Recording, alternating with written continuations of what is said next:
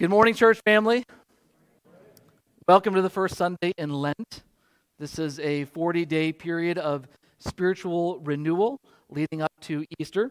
This is a time in the church here when we refocus on and renew our relationship with God. It's a time where we think about throwing off sin or distractions or things that hinder our relationship with God. And it began actually this past, past Wednesday on Ash Wednesday, where we were reminded of our mortality. We were reminded that we will one day stand before the judgment seat of Christ. And we're reminded that in life we're constantly moving towards that final Easter day, the final resurrection, when we will all be in the new heavens and the new earth. So that helps us to, to get ready, to repent, to refocus on what truly matters, to rid ourselves of besetting sins and to pursue Jesus Christ first and foremost. So at the beginning of Lent, it's, it's, it's appropriate uh, to continue the series we've been in on the Lord's Prayer, to, to shift our focus onto these last two petitions, today focusing on lead us not into temptation. And to be honest with you, this has been the, the hardest petition in the Lord's Prayer uh, for me to wrap my mind around uh, for several reasons that we'll get into. Uh, and we're going to do a little bit more uh, uh, teaching and instruction than I might normally do today so that we can ac- accurately understand what we are praying. Um, and if I can, be, I can be honest with you, I think the, the temptation that I face, and sometimes I often face in preaching to you, is that I, I'm tempted to be entertaining rather than educating you. Don't, don't we have that temptation when we come to church as well? Like we, we come to be entertained rather than educated? We come to have a good time maybe rather than growing in Christ? And so I'm just reminding myself so I can overcome my own temptation, maybe some of your own, that that's not what I'm here to do. I'm here to help us grow and find victory in Jesus Christ. That's what we're here to do, amen? So, we're going to do this morning is three things. What does this prayer mean? Why do we need it? And how to pray this prayer. What does it mean? Why do we need it? How do we pray? So let's go to the first one. What does this prayer mean? At the start, you know, this prayer is tricky because what, what are we praying? What are we praying against?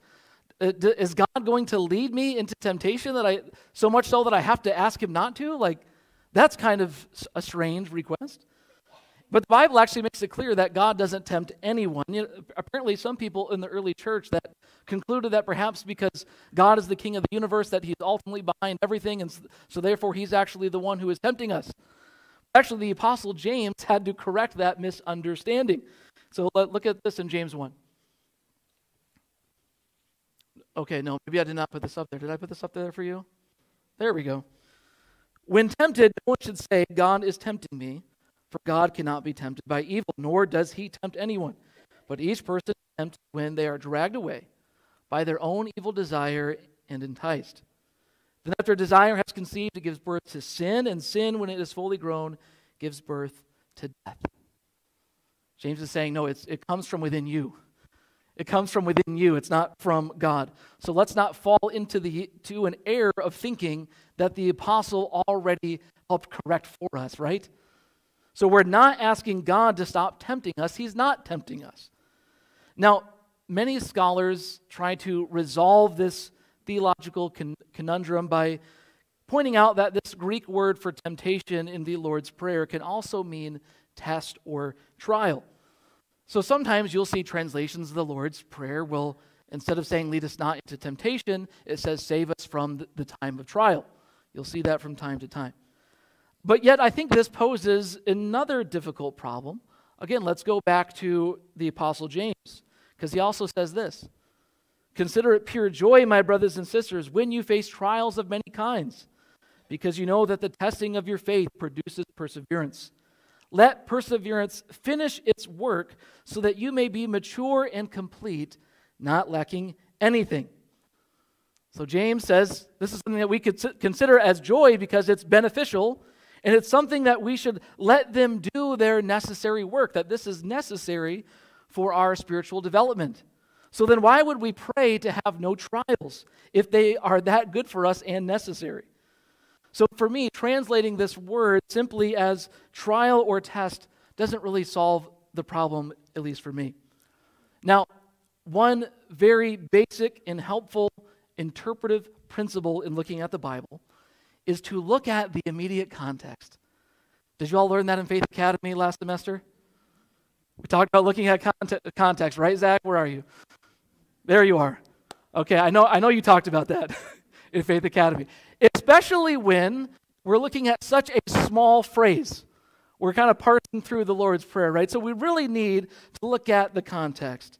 Uh, and so we are reminded that first, this comes right after we, that we have just prayed, as Jake preached a good sermon on last week. Forgive us our sins as we forgive those who have sinned against us. In the Lord's Prayer, we're reminded that we're like the prodigal son. We're like sheep who've gone astray. We've wandered from the Father, yet we are coming back home. He receives us in, in His love. We come back confessing our sins and receiving the surprising, joyful embrace of the Father. Let's never forget that. And the Lord assumes that sin will be some type of constant presence even in the life of the believer and in the life of the church until Christ comes again. And if we're praying for daily bread, we're also then praying for daily forgiveness. And this ought to humble us so much that Jesus Christ knew that we would need to pray for forgiveness every day despite the maturity and despite the growth, despite the wisdom we have uh, gained over the years, we still need this prayer for forgiveness. That's not to say that sanctification and growth don't happen because they do, but we still need this prayer. But despite sin being a constant presence, we can't just say, throw up our hands and say, oh, well, uh, I'm doomed just to be a sinner. No big deal. The Lord forgives me. I can pray for forgiveness. We can't just say that and not care whether we sin or not. I mean, have you ever tell, had someone tell you that they were sorry, but they didn't change the way that they were treating you? I mean, if, if we find that repugnant in our own relationships, how much more so in our relationship with God? When we ask God to forgive us, we must also be committed to repentance, change, and reformation. And so when we require and when we request from the Father daily forgiveness, we are also crying out and praying for daily deliverance from evil's temptations. D- daily deliverance from the things that we just asked for forgiveness from. We don't want to go back into what we just asked to be forgiven for. That would be folly, right? I just asked for forgiveness from that. Lord, I need your help not to go back into doing what I just did. So we need the Lord's deliverance from all the things that drag us away from God, away from holiness, away from our joy, away from truth, away from faith. We're praying, Lord, help me not to sin against you again. Help me not to succumb to those temptations that I just succumbed to. R.T. France simply says After a petition for the forgiveness of past sins comes one for the protection from future sin. Forgive our sins as we forgive. And then there's that key Greek word that we translate and. It's connecting. It's a small word, but it's actually in the prayer, right? Forgive us our sins as we forgive those who have sinned against us. And lead us not into temptation, but deliver us from evil. That important and connects these two petitions together. So we've come to look at what has come right before this petition. Now let's look at what comes right after. Lead us not into temptation. What comes after? You can all say it. Okay, thank you. Thank you. I'm just glad you're here this morning. But deliver us from evil. That's what comes next. Many people consider this just one petition, which I think is actually probably correct. Uh, but for the sake of this series, we're separating them to kind of take a deeper dive into them. But really, the, the phrase, the petition is connected. Lead us not into temptation, but deliver us from evil, or from the evil one, as it is often translated as well. Uh, and I think uh, partly this is because uh, evil is not a philosophical concept, at least certainly to the hearers of this prayer, but it's considered a real power in the world that is most clearly seen in the evil one, who often in the Gospel of Matthew is simply called the tempter. if that's his name, what do you think he does? He tempts us. So that is the key to seeing this that it's it's not to see God as the one tempting. The source of temptation is in the tempter. That's why we're praying, deliver us. Lead us not into temptation, away from that, but deliver us from the evil one's temptations and schemes, lies and deceptions, and his power. So, this is essentially almost one and the same prayer. To be led not into temptation is essentially the same thing as being asked to be delivered from Satan's power and schemes because he is the one who tempts and deceives. And this morning we read for you uh, Jesus in the Garden of Gethsemane, uh, which we have hear many echoes of the Lord's Prayer, right? He's, he's kind of praying his own prayer in this hour of trial, where he, he said, you know, not my will, but yours be done if this cup can't pass for me, right? So we know Jesus is kind of doing what he taught his disciples to do. He's praying through his own prayer. He's kind of riffing off the Lord's Prayer. And so then when he comes back to the disciples who can't stay awake to pray with him, which despite after all my study, I still find amazing. I feel like I would have been better than that. Probably not. But this part of it's like, man, why aren't you praying with Jesus? It's Jesus. But then Jesus says to them, Watch and pray. Watch and pray so that you don't fall into temptation. The spirit is willing, but the flesh is weak. And if we allow ourselves to see this as a rough parallel with Lord's Prayer, I think it helps us see what this prayer means. It's a prayer that recognizes how weak we are, how weak the flesh is. We know, and we know how weak we are because we've just admitted that we've fallen before. We've just asked for forgiveness, right? So we know that we are weak. And so we know we need God's help to not fall. We know sometimes the right thing to do. We know our spirit is willing. But then when the moment of truth comes, our flesh is weak. So, what does this prayer mean? It is a prayer to be led by God out of Satan's temptations and power so that we can do God's will on earth as it is in heaven. So we can live and do what God wants us to do. Freedom from our sins so we can do God's will. Now, let's consider that's what the prayer means. Let's consider why do we need this prayer? We've touched on this a little. But this is this is a prayer that recognizes temptation and powers of evil as fundamental facts of life in this world of our human existence in this world, of, of what it means to be human, of human psychology, of forces that are as real and as strong as the gravity that's holding you down to your chair right now. But the problem is, you don't often think about gravity's power, do you? But it's constantly holding you to this earth, is it not? That is the same with the powers of temptation and of the devil. We don't always think about it, and sometimes we don't need to get too obsessed with it. But we do need to remember it's a fundamental fact of our existence. And if we don't take it seriously, we could be in some serious trouble. You know, if we're not careful, we're going to get what I call an LUI living under the influence. Living under the influence of temptation, sin, and the evil one. We all know how dangerous a DUI is, right? Someone is driving under the influence of a substance that is not allowing them to think or see, clearly, and now they have become a danger, a catastrophic danger to anyone in the car or anyone around them and to themselves, right? Sin can take us that far.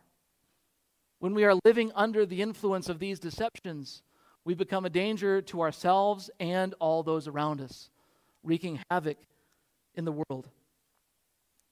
You know, I you know, some of you might laugh at this, but I'm old enough now. Okay, okay, thank you, thank you.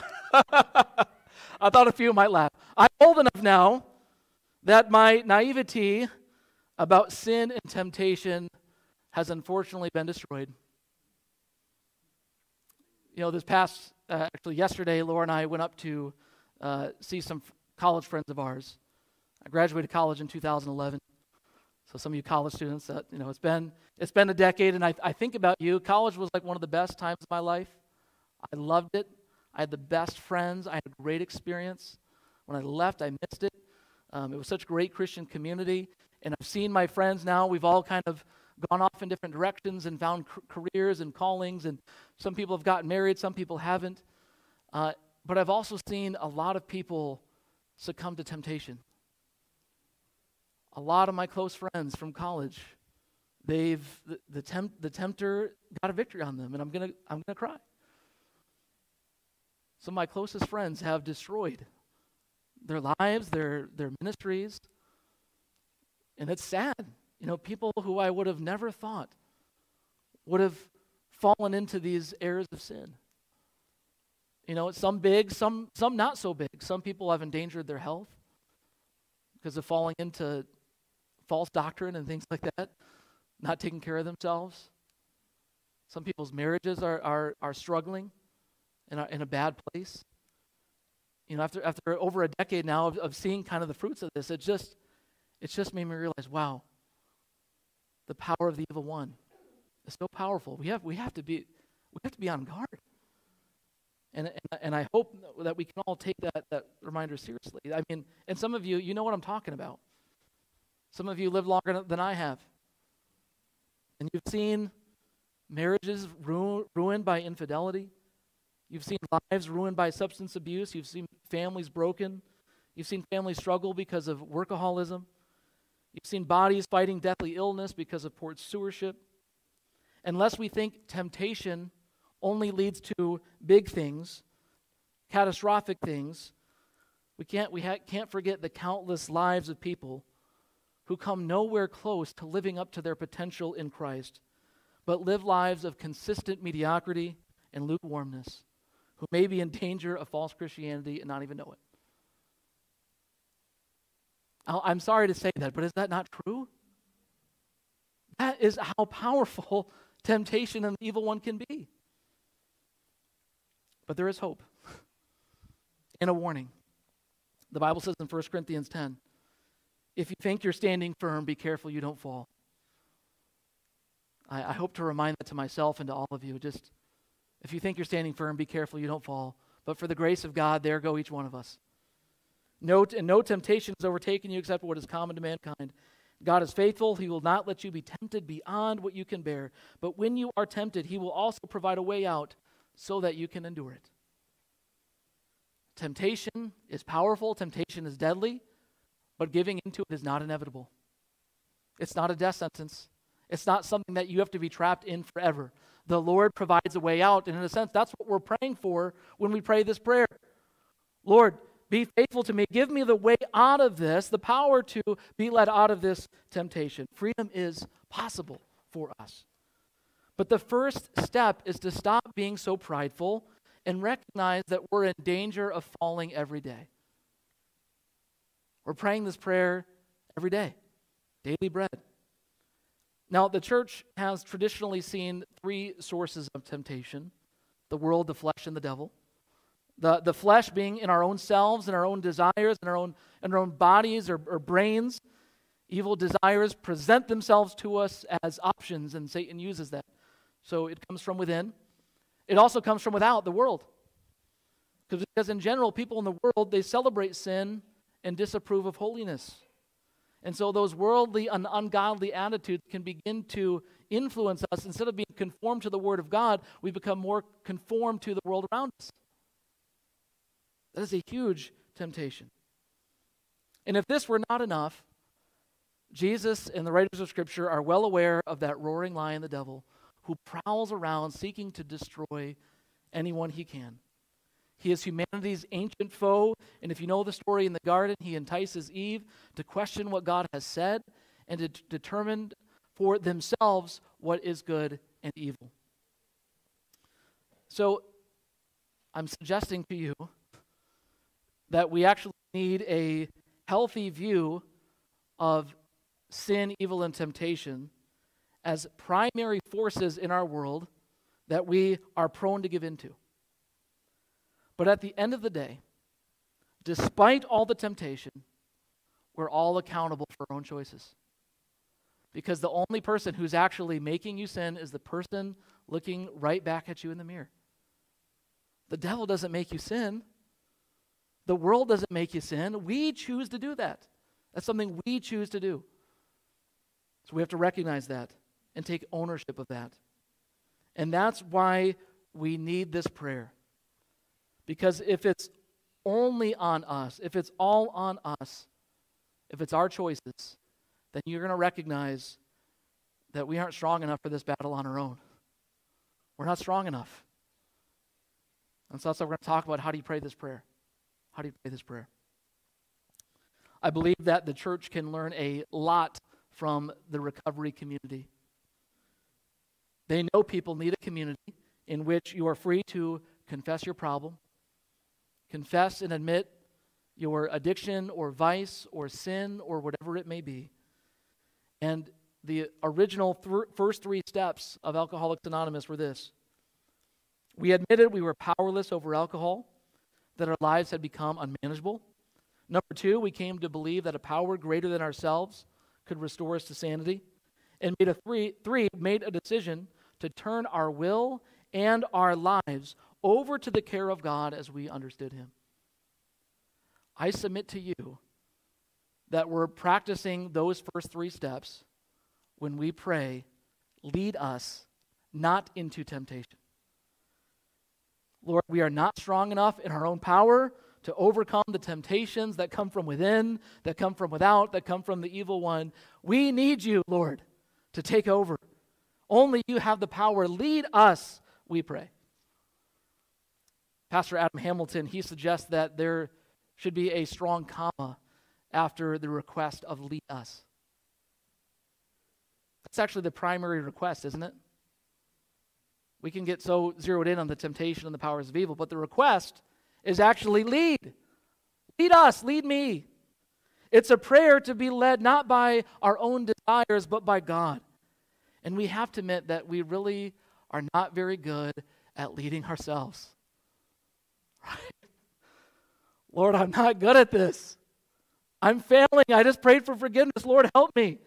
Because one moment we want to do what's right, we want to follow God, we want to seek first the kingdom, and then the next moment we're hungry, we're tired, we're anxious, we're frustrated. Oh, I don't want to do that anymore. We give up so easily. Our flesh is weak. The spirit is willing, but the flesh is weak. And so it's a prayer to say, God, take over. It's, it's, it's a prayer to, to be led, not, by, not be led by all the influences of the world or by the deceptions of the evil one. It's a prayer to be led by the Good Shepherd who leads me beside still waters, who restores my soul, who leads me in the right paths for his name's sake. He is our good leader and shepherd, right? He will do this for us. But we have to say, Lord, lead me. Lord, lead me. I'm giving up control of my life to you. And then when we do that, even if we go through the darkest valley, even if we go through severe times of temptation and trial, we can say, you know what? I don't fear any evil because you're with me. Your rod and your staff, they comfort me. Surely, as we sang, his goodness and mercy are, are following after me, they're running after me. I'm going to dwell in the house of the Lord forever. He will deliver me from Satan's schemes. This is a prayer to be led by the Holy Spirit and not by our flesh. We are praying, lead us, lead us not into temptation. Lead us away from the broad road that leads to destruction. Remember, this is on the Sermon on the Mount, right? That's where Matthew 6 is. Lead me away from the broad road that leads to destruction. Lead me upon the narrow road that leads to life. Lead me, Lord Jesus, in your way. And our only hope to walk that narrow road is by the daily power, leadership, and guidance of the Holy Spirit. Do, you, do some of you remember that one of our covenant affirmations? We affirm a conscious dependence upon the Holy Spirit. Every day, I need to be consciously aware of my dependence, my need to be led by the Holy Spirit. And if we pray this prayer sincerely, we know this is a prayer that Jesus loves to answer. You know, sometimes we don't know how to pray. Well, you can be confident any of these pray- prayers in the Lord's Prayer, God loves to answer. These are prayers He wants us to pray. These are prayers He is delighted to answer. Jesus knows how, and Jesus in particular, He knows how difficult the experience of temptation and testing are. He faced intense temptation in his life and his ministry, but ultimately, as we, as we move towards Holy Week, we're thinking about his death too, right? when you came in this morning, you, you probably saw a, a, new, a new painting in our foyer, painted by our own Mark Torgeson.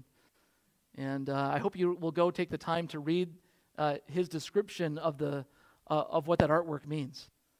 And in his description, he reminds us of uh, the suffering that Jesus went through going to the cross. It reminds me of this time in the garden where he's, if there's any other way, Father, he was so overwhelmed. He was so overwhelmed that at, at any moment he could have gave in and said, I'm not going through with it. But he went through all the way to the cross. And he ultimately overcame and did what we cannot do and won the victory for us. That's why he's our Savior. In Hebrews 4:15 through 16 says this, we do not have a high priest who is unable to empathize with our weaknesses, but we have one who has been tempted in every way, just as we are, yet he did not sin. Let us then approach God's throne of grace with confidence, so that we may receive mercy and find grace to help us in our time of need. Shall catch that? God wants to answer this prayer.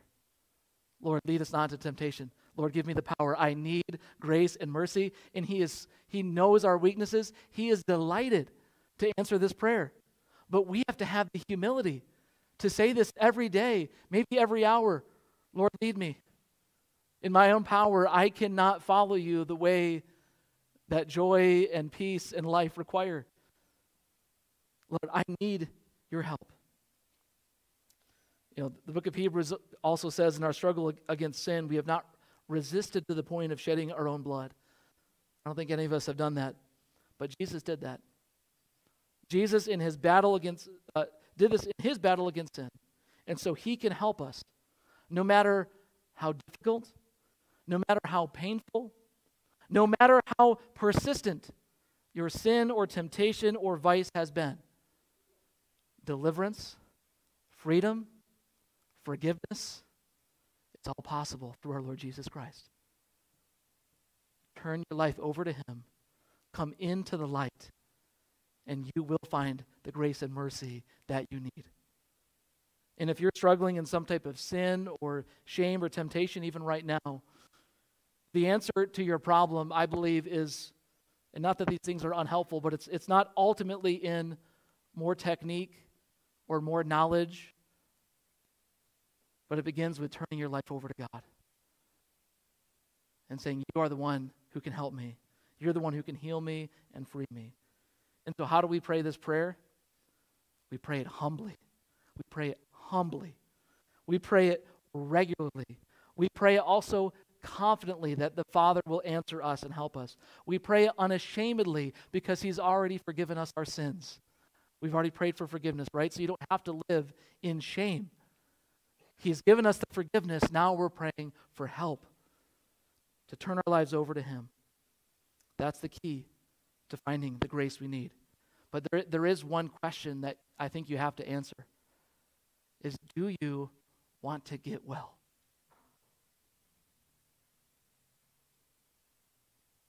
Do you want it? Do you want freedom? If you want to get well, I have good news for you. You can be led by the great physician. You can be set free by the great rescuer. You can be led by the good shepherd and find the rest your soul desperately needs. But like someone in recovery, and we all are, you have to admit daily your own powerlessness. Daily turn your life over to Him. Enlist the support of a community where you can be honest, where you can be vulnerable. That's okay to do here, by the way. Because we're all sinners. Amen. Okay, that's the one thing you can really say amen to. We're all sinners, amen. No one's perfect here. We're all pursuing healing and grace and freedom. And we hope that you find that here at Faith Covenant. So let's pray that God would help us do this. Let's please pray with me.